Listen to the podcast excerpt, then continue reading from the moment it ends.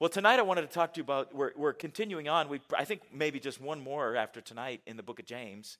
And um, tonight we're, we're starting off with sticks and stones. How many remember that as a kid? My parents, my mom or dad, I don't remember which, told me that. You remember how it goes? Sticks and stones, but words will never hurt you. Is that true? You're, you're sure it's not true? Because, I mean, it worked for, for some people. I feel like you can sometimes blow that off, but words can hurt, right? And I remember distinctly, I, I don't remember the situation at all. All I remember is being told, and I don't remember again if it was my mom or dad, that you need to develop a thick skin, right? You knew what I was going to say, didn't you? Because we've all heard that, right? And that is true to some degree. You can't walk around with your feelings on your sleeve, can you? I mean, that's not that's no way to live, right? And everybody's got to be walking on eggshells and worried about every little thing right? Have any of you have you any of you innocently offended somebody and then thought, "Oh my goodness, that was they're so sensitive. I'm not sure that's just tough. That can be hard, can't it?" Okay. I mean, there's got to be some kind of balance there. And I've, I've heard people say this, it should just you just let it go in one ear and out the other. See, you know these things, right? We tell ourselves these things and we tell our kids these things because these are good things to learn.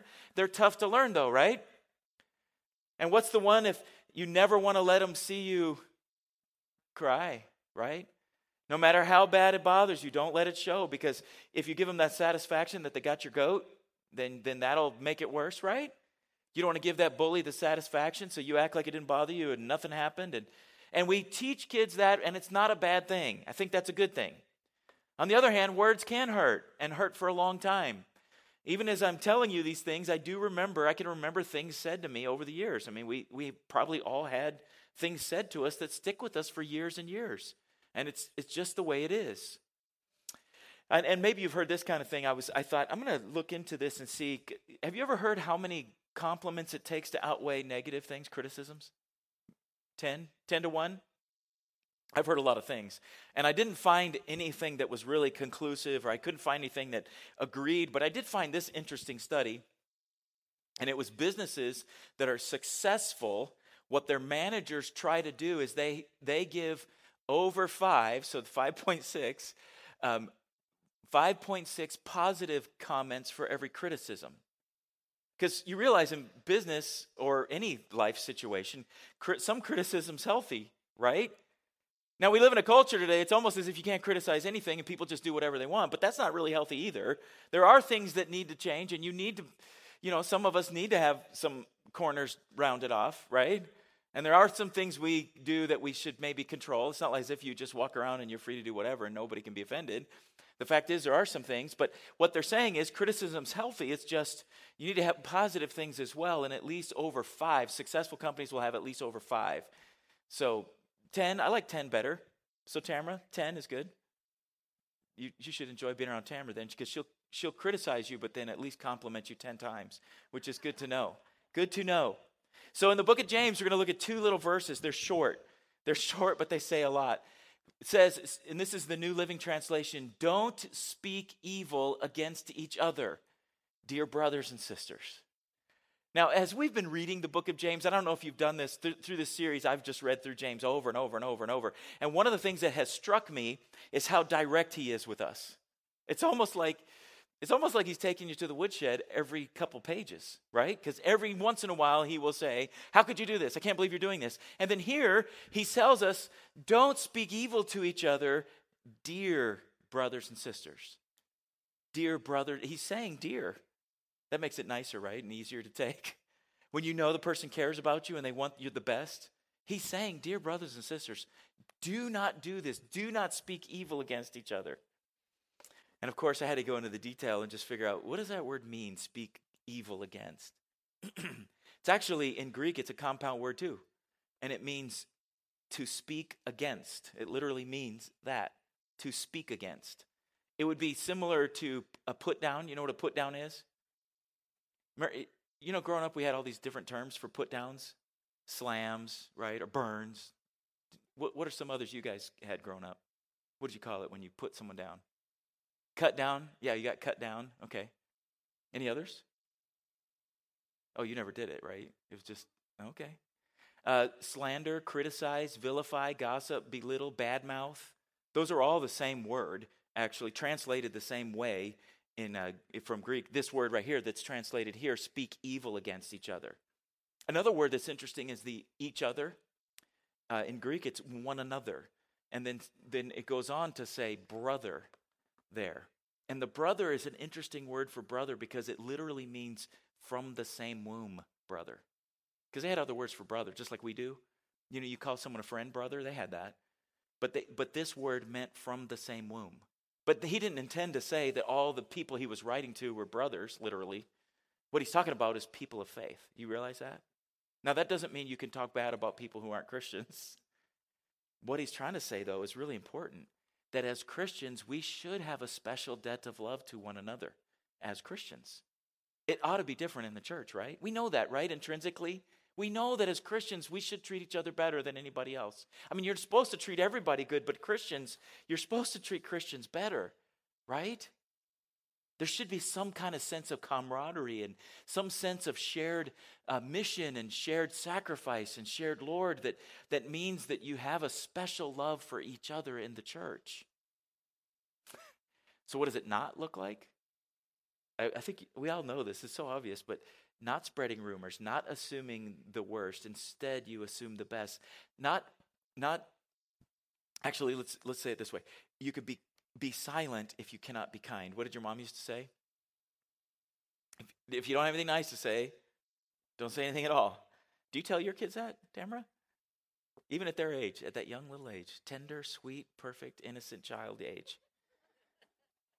We don't want to rejoice when other people fail, rejoice when exposing other people's weaknesses. you know how many things we say that could just be left unsaid? They just didn't need to be said, right? You say it, but they didn't need to be said. Don't exaggerate others' faults. Um, how many people are aware or have seen it where some people just they tell the truth, but they do it to injure? Now, I know none. I don't think any of you do this. I don't.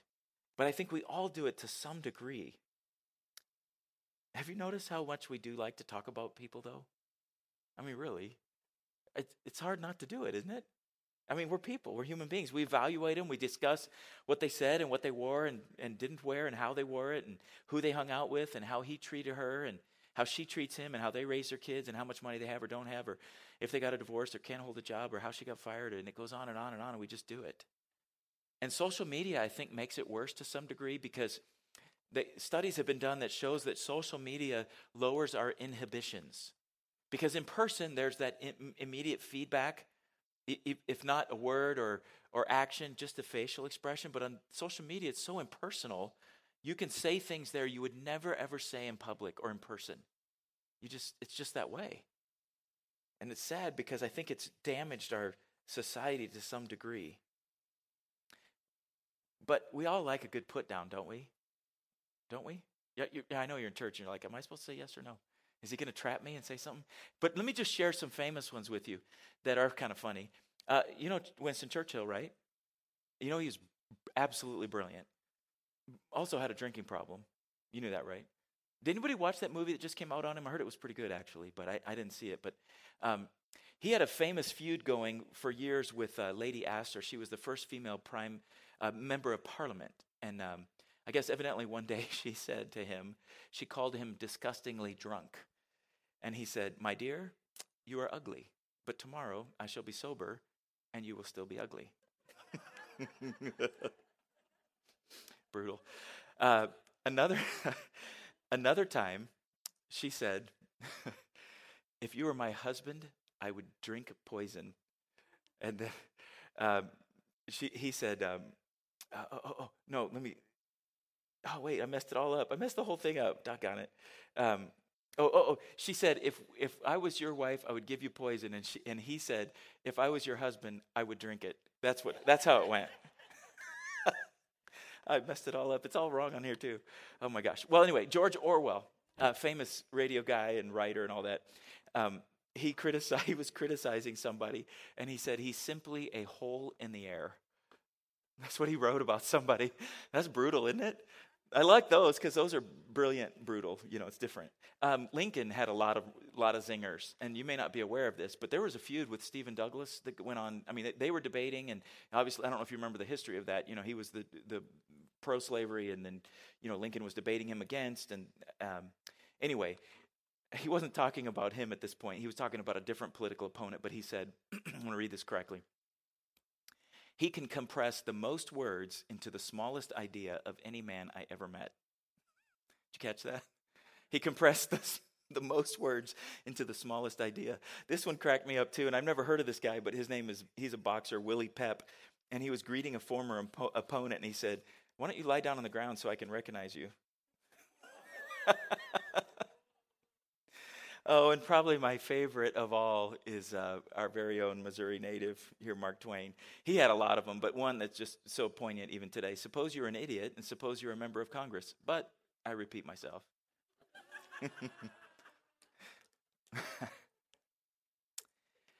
the sad thing about this is people are people, right? And people get under your skin or people bother you. And uh, in the church, where we would hope that, where, where James says, brothers and sisters, don't treat each other this way we can get irritated with one another and we can have problems and issues.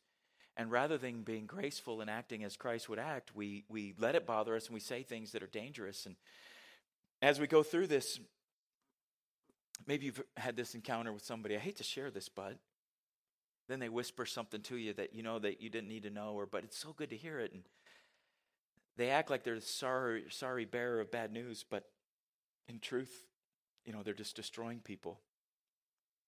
Have you noticed that bad news outsells good news? Has anybody ever pulled you into the room and said, Hey, let me tell you something great that's happening? They just don't do it that way.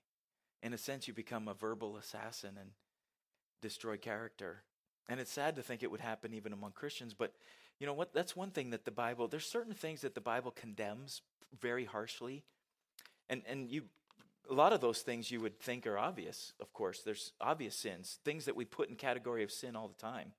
And you would think, you know, greed and envy and murder and those kind of things, of course those are sinful, right? Look at look with me at this list. Their lives became full of every kind of wickedness. I love that word, wickedness. That's just so much worse than other things. Wickedness, sin, greed, hate, envy, murder, quarreling, deception, malicious behavior, they are backstabbers. Oh, I skipped the gossip. Who would think gossip would be right in there?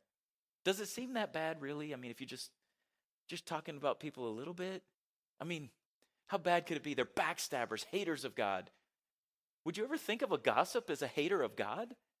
I mean, I would think of a gossip as bad, but not a hater of God. I really offended one of my volunteers, and I, I feel bad now looking back, but I'm, just, I'm going to be honest, I'll tell you the truth. Um, she was an adult at the time, but her mother and her mother's two friends were really, really bad gossipers. And I referred to them one time as the unholy trinity and realized I fell into the same sin, didn't I? Because they were bad, I felt justified in being bad. And I remember the look on her face when I said that. I was talking about her mom. And she knew her mom was a gossip. She knew that. She'd just been talking about her mom, but she could talk about her mom. I couldn't talk about her mom, right? I was wrong. And I knew it. I knew it. And I just, I apologized. I don't know if she ever really ever forgave me. They're backstabbers, haters of God, insolent, proud, and boastful. They invent new ways of sinning and they disobey their parents too. Wow. Wow. That's brutal. Brutal, brutal, brutal.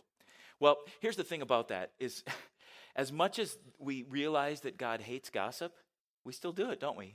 To one degree or another. I know, I know most of you are not like this, but um, the thing is, it's juicy, isn't it? Sometimes you just want it. I was laughing. This this is years ago. I was um, I, one summer I was a handyman in a in an apartment complex. Anybody you, anybody lived in an apartment complex? It's, it's like its own little world, right? You have your little microcosm of people, and they have their little lives they live together. I don't mean little like I don't mean that diminutively. I'm just saying they have that life they live there, and then there's a greater life they have in families or whatever. But there's a culture in the apartment complex. And I, I wouldn't have known that had I not spent every day there, eight hours a day for all summer.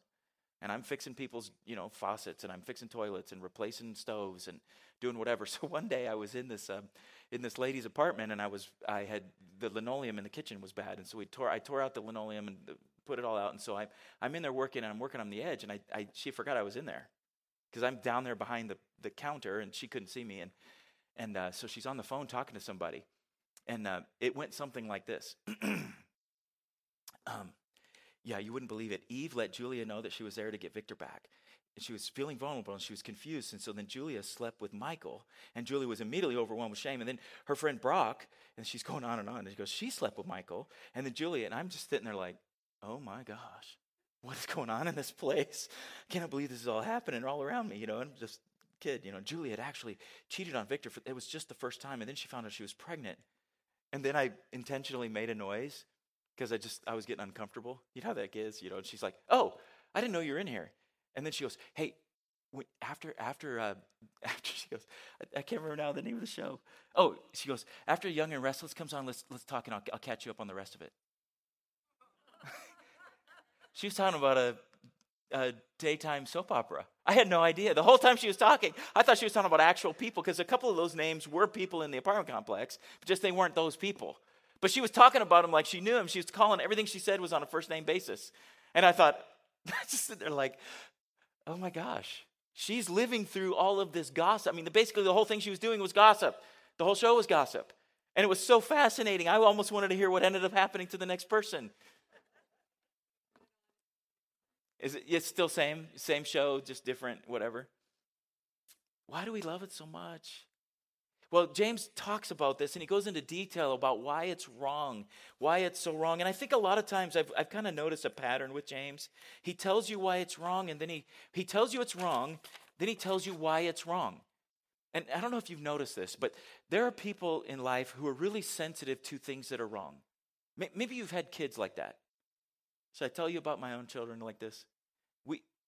Our first child, bless her heart, she was determined to do what she wanted, regardless if it was wrong. She didn't care. She's going to do it. And we had to punish her. Our son Theo, if, he, if you raised your voice at him in any way or started to correct him, he would break. He's tender to what's wrong. It, when it's wrong, he feels bad that it's wrong. Do, do, you know the, do you know the difference? And for us as Christians, I, I, I pray that our hearts are tender toward God because I, I don't think that what James is saying is going to land on, on fertile ears if you are already determined to do what you want whenever you want. Unless your heart is tender, even what James says here, I don't know if it's going to be so convincing.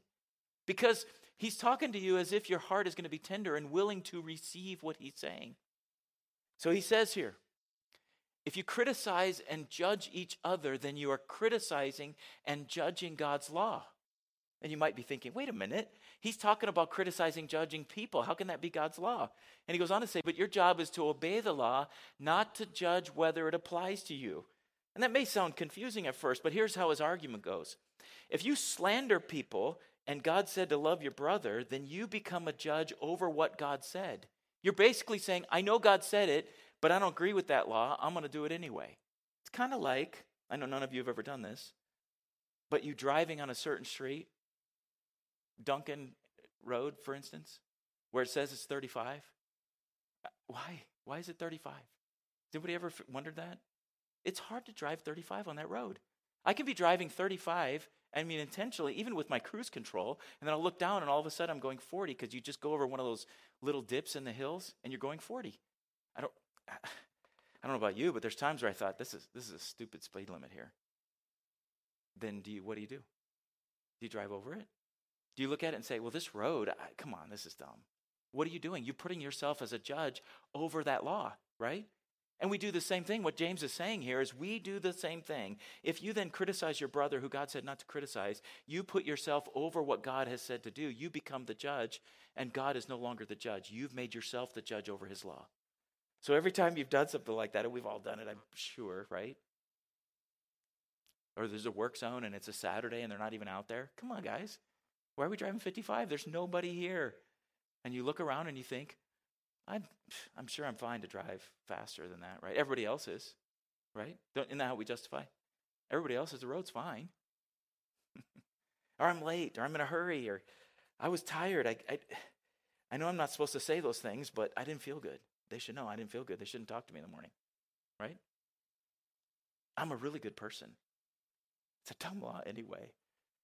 Or maybe you get frustrated because the law is not equally applied. And it doesn't you don't have to look very far in our country, sadly. If somebody's wealthy or they're politically connected or famous, seems as if they get away with things that you and I, the normal person, wouldn't. And so you feel somewhat justified in putting yourself over that law. You guys ever heard of Soren Kierkegaard? He was a theologian, German theologian, years ago. Actually, might have been Dutch, but regardless, he, he has this thing he calls a categorical imperative. It's a way to judge whether or not what you're doing is right. It's kind of like the golden rule, but in it's a little bit like the golden rule. But basically, he said it like this If you were to take your action and then everybody in the world would do what you're doing, would the world be better or worse? So if everybody drove 55 in a 25, would the world be better if everybody did it? Because what happens is usually we give ourselves that permission to be the one that violates the law. We put ourselves in, as the judge above the law. Or we're the one that can get away with it. Everybody else has to follow it, but we cannot, or we don't have to. God's law doesn't apply to me. Every foolish remark or every critical comment, everything you say, we could do it like that. And we could say, well, I can do that because I'm most of the time I'm nice, or God's law doesn't apply to me. Here's, here's he goes on to explain it more. He says, God alone, who gave the law, is the judge. He alone has the power to save or to destroy. So, what right do you have to judge your neighbor? Now, you may be sitting here and thinking, well, wait a minute. I've heard you say, Pastor Dennis, from the pulpit, that the Bible doesn't say we can't ever judge. It's true. There's that whole passage in, in the Sermon on the Mount where Jesus talks about judging. And in that passage, he very clearly is saying, don't be a hypocritical judge. So are you wondering maybe, is James contradicting, contradicting Jesus here? I don't think he is at all. Because what he's saying is, when you're being critical, are you judging fairly? What do we usually judge other people about? I mean, we judge their behavior, true. And, and judging behavior is usually fair if you know what behavior is expected and people clearly aren't doing it. That's, that's fair. But most of the time, we're judging their intentions, aren't we? Aren't we usually judging their motives? And what James is saying here is you can't judge that. Further, you can't judge their eternal soul. And a lot of times we do that too. In our judgment, in our criticism of people, we're making a judgment a lot of times of their whole eternal destiny based on what we see. And we put ourselves up the ju- as the judge. And James is saying, You are not the judge, God is the judge. He made the rules. His sovereignty is unrivaled. His authority is unquestioned. His, his will is his will. His record unblemished. His steps are his steps. His wisdom unparalleled. His power is unparalleled. we rightly think of God as love. That's true. That's his character. That's who he is. And he's grace. He's those things. But he's also all knowing and all powerful and all good. And he's the judge of righteousness, not us. I think what, what James is trying to say here is God alone gives life. God alone has the power to take life. He's the only one who can save. He's the only one who can destroy. And when you criticize people, most of the time you're putting yourself up over God. We can, we can judge words, that's true. We can judge words and deeds, but you can't judge the heart. You can't judge the heart. And I think that's one of the problems with social media is you may write something and not mean it a certain way, but it's taken out of context or taken wrong, or the words sound harsh. I don't know, have anybody done this before where you start to write something and read it a few times first and think, I'm not sure that sounds like I meant it to sound. And maybe it'd be wise to send that to somebody, maybe maybe your wife or some friend of yours who could read it and say, How does this sound to you? Because I'm not sure, I'm not trying to communicate anger here, but it sounds angry. Only God can really peer into the person's heart and know what is there. I hear Christians, especially lately, criticizing politicians and judging whether or not they're Christians or going to heaven or not. And I don't know that we can do that. We don't know. I hear them doing the same thing with actors and and uh, even musicians. And I've I've been one to do that. I I don't have a lot of patience for for actors and famous people. I just don't. Never been, I've never had a poster on my wall, or I've just never been that way. And I think living in LA all those years, it just, I'm just not impressed, right? But I've, I've had to be, I've had to have my heart changed a lot of times where I remember I was talking with somebody and they said, Well, do you pray for them? And I wasn't really criticizing anybody. It was just, it had come up and, and maybe it was when Roseanne lost her show the first time. I don't know. But, oh, you know what it was? We'd gone to see a Roseanne show and she stormed off the set and it took an hour for them to talk her to get back on the set. And I had a bunch of, stu- I had like uh, 80 students there and it was going to be super late. It was a school night and I was frustrated and uh, saying something about, oh, I can't believe we came and saw her anyway. We should have known better. And, and then uh, somebody says, maybe we should pray for her. I remember thinking, that never crossed my mind one time. It didn't. And I, I feel bad about that. It's interesting too because you don't really ever know. You ever anybody know who this guy is? Uh, let me just say I'm not a fan. Who, did somebody over here know who it was? There you go, Kanye. All right, go girl. Yeah, it's Kanye. Uh, in 2013, he was wearing a WWJD bracelet, and he was on an interview on a TV show, and they asked him about it. This is what he said: "It's important to me that I grow, walk, and raise my family with Christian values." Now, I'm not sure that's happening. I have no idea. I don't really know much about him at all, honestly. But I know I can't judge his eternal soul. I can judge some of the things he does and says, but I can't judge that. Anybody know who this is? Who? yeah, that's Justin Bieber. Did uh, again? I, I don't know all the story. All I know is that he's been going to uh, Hillsong Church in New York City. Did you guys know that? Yeah, and um, I guess one day he was just tired of it all, and he called the pastor and he said, "I need to become a Christian." I need to do it now. So he accepted Christ. Then he said, I want to get baptized now. And so they tried to find a place to baptize him. Kind of hard to do, I guess, in New York City. So they ended up, true story, baptized. You, does anybody know who uh, Tyson Chandler is? Plays for the Phoenix Suns, basketball player. they were going to baptize him. I guess there's a pool they use at a hotel, and they got there, and the word had already gotten out that was going to happen, so it was too crowded. So somehow they got a hold of this guy and he's seven one, so they just used his bathtub. like you couldn't really baptize him in my bathtub, but if yeah, you're seven foot one, you've got a bat- bathtub that's different. Here, here's what I believe about this. I think a lot of times we, we are quick to judge other people when when really we need to be praying for them. Praying for them. I never thought about praying for him. Not that I disliked him or had even feelings one way or the other, but God knows his soul is just as important to God as mine, and he loves him desperately. And we are so quick to judge, let alone them, but what about everybody in this room? Praying for each other. It's not really my job to determine who goes to heaven, it's God's job. I heard this one preacher say, I'm actually in sales, not, not administration of that. So um, the question comes down to this Who's going to be God? Who's going to be God? Do you follow his rules or the rules you want to follow? If, if you decide to play God, then you can say whatever you want to whoever you want, whenever you want, for whatever reason you want. But if you're going to have God be God, then that means everything you say needs to be tempered by the fact that when you look at people, you're looking at somebody who is created in the image of God. As C.S. Lewis said, we never encounter an average human being.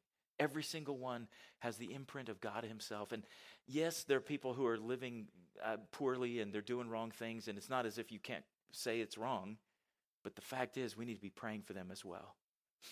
I think about this. There's a lot of excuses we make. I, I, said a bunch of them a minute ago, but some I didn't say. You know, sometimes you think maybe uh, they had it coming. But let me just ask you who appointed you as the Lord's avenger? That needed to be said. Have you ever heard that one? Maybe it did, but there's ways to say it that don't that don't that aren't as painful. Um, let's let's close like this though. I feel like we, we really have to be careful and cautious. My mom used to say to count to 10. Did you guys ever hear that one? Count to 10. How about sleep on it? You ever hear that one? Sleep on that email before you send it. Think before you speak. Pause before you speak. How about, I never thought of this one pray before you speak. There's one of my favorite verses about this is uh, Ephesians 4:29. I want to show you four different versions of this verse. The first one is the King James, which is the one that always comes to my mind. Let no corrupt communication, corrupt communication proceed out of your mouth, but that which is good to the use of edifying, that it may minister grace to the hearers. The corrupt communication, it just it just sticks in my mind because it's alliterative, I'm sure. But then I like that last line, that it may minister grace to the hearers. Do you ever see yourself as an agent of grace? That the words you use could literally administer grace to the hearers, grace to them. I think of grace as something God gives, not that I give, but we give it. We have a choice, and it's within our power, based on our words, to give grace to people all the time. This is the NIV. Do not let any unwholesome talk. So we went from corrupt communication to unwholesome talk come out of your mouths, but only what is helpful for building others up according to their needs, that it may benefit those who listen. Favorite part of this translation for me is according to their needs. Most of the time when we're talking to people, it's about us, right? About what I need, about what I'm trying to communicate, not often about what they need. When I talk to Landon, I should be thinking, what does he need? How can I lift him up? How can I benefit him by what I say? The New Living Translation, which is a translation I use the most because it, it, just, I like the flow of it and it's, um, it, it's, it's very contemporary English wise. It's a direct translation says, don't use foul or abusive language. So, corrupt communication, foul or abusive language. Let everything you say be good and helpful so that your words will be an encouragement to those who hear them. But my favorite is not a Bible I use very often. It's the Good News translation. Anybody ever read that one? It's, it's quite a bit older. I mean, this came out in the 70s. I, the only reason I'm familiar with it is because when we lived, when I was in the, my dad was in the Navy, we lived in the Philippines. This was the Bible that we used at the church on base. It says, do not use harmful words. I like that. That seems like the most clear of that. Don't use harmful words, but only helpful words. Don't you like that? Makes it simple, right? Don't use harmful words, use helpful words. The kind that build up and provide what is needed so that you what you say will do good to those who hear you. Helpful words that the kind that build up and provide what is needed. So what you say will do those good. And I want to end tonight with this verse. I want us to just see, see this and let it sink in. Let this mind be in you that was also in Christ Jesus. That, that old um, saying about, you know, what would Jesus do? I don't know if you, any of you have read that book that came out. It was a long time ago, like in the 40s, I think that book came out. And um, it's, it's a heavy thought to think, what would Jesus say and how would he say it? I want the mind of Christ in everything I do, especially the words I use. Would you shut your eyes with me for just a sec? Father, we come before you tonight as people who are just, we, we are people. We fail, we make mistakes. God, I pray in the name of Jesus that you would help us to do this that we would say things that would lift people up, that build people up, that you would, you would help us if we are angry or tired or frustrated or whatever condition our heart is in or our mind or whatever is going on in us, Lord God, that would, that would lead us to say things or to do things that would be hurtful to other people, that instead, that you would stop us mid-sentence, mid-thought, and help us then to say the things that need to be said, things that would lift people up, things that would do positive things for them, I pray in the name of Jesus. Amen. Amen. God bless you tonight. You are always welcome to pray. I'm sure, Dave, we could find some music to play if you want to be here and, and spend some time in the Word. I encourage you to do that. But more importantly, I feel like it's just if you kind of evaluate where you are and what you've said, and I hope that it helps change the words you use. Amen. God bless you tonight.